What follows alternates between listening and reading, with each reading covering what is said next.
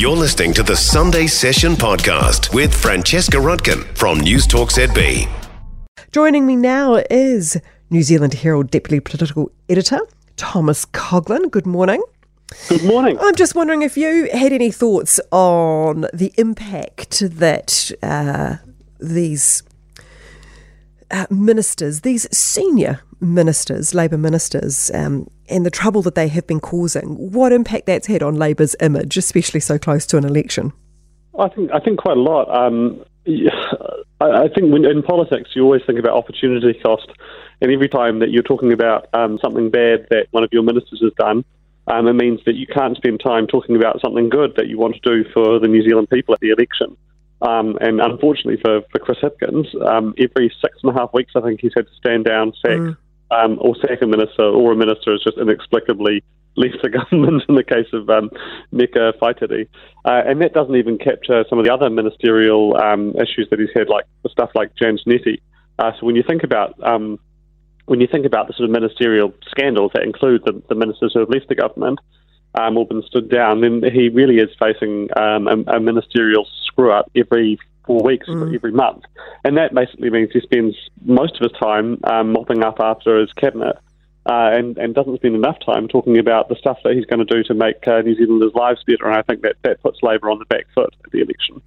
Suspending Michael Wood, and now that Michael Wood has finally sold those shares, do you think the Prime Minister is hoping that this story will just die down, or will there be further punishment, do you think? I think there's probably going to be a, a, a, punishment of some kind. I think I don't think he'll be sacked from cabinet completely, um, and I don't think his, there'll be a signal that his political career is over, uh, like there was with Stuart Nash, because um, Stuart Nash's sin was far far um, more grave. Mm. Um, I, I, think um, at the la- remember the last election, David Clark was re- removed from the health portfolio and um, and dumped to the bottom of the cabinet, so still inside cabinet, but at the bottom of the rankings. I think you might see something like that um, possibly not to the bottom of cabinet, but a, but a, a, demotion of some kind, just a signal to say you can't do this. Um, if you do stuff like this, there will be a, a punishment.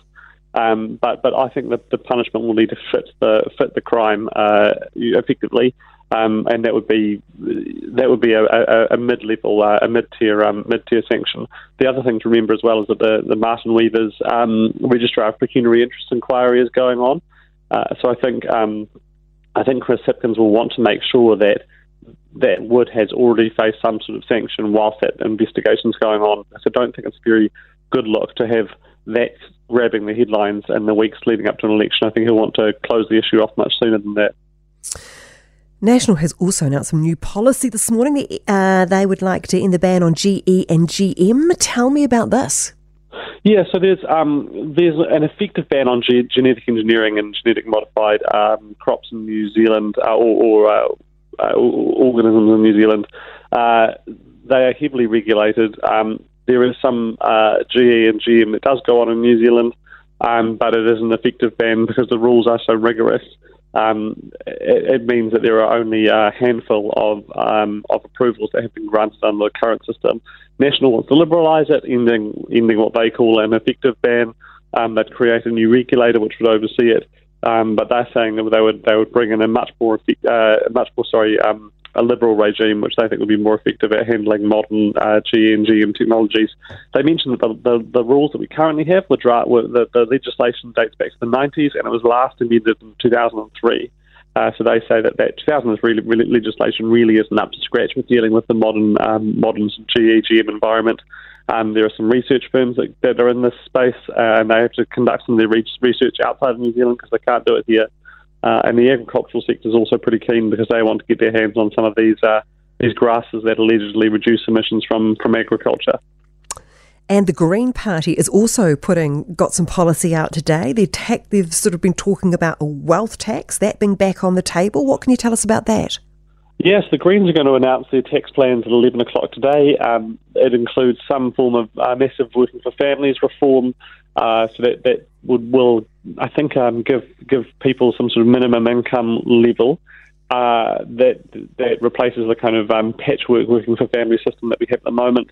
Uh, and that, that obviously comes with a, with quite a price tag, and that will be paid for by a wealth tax. So they've, they've taken the wealth tax proposal that they took to the last election, uh, and they have adapted that change a little bit, and um, and now, they're now uh, serving it up again for a second election in a row.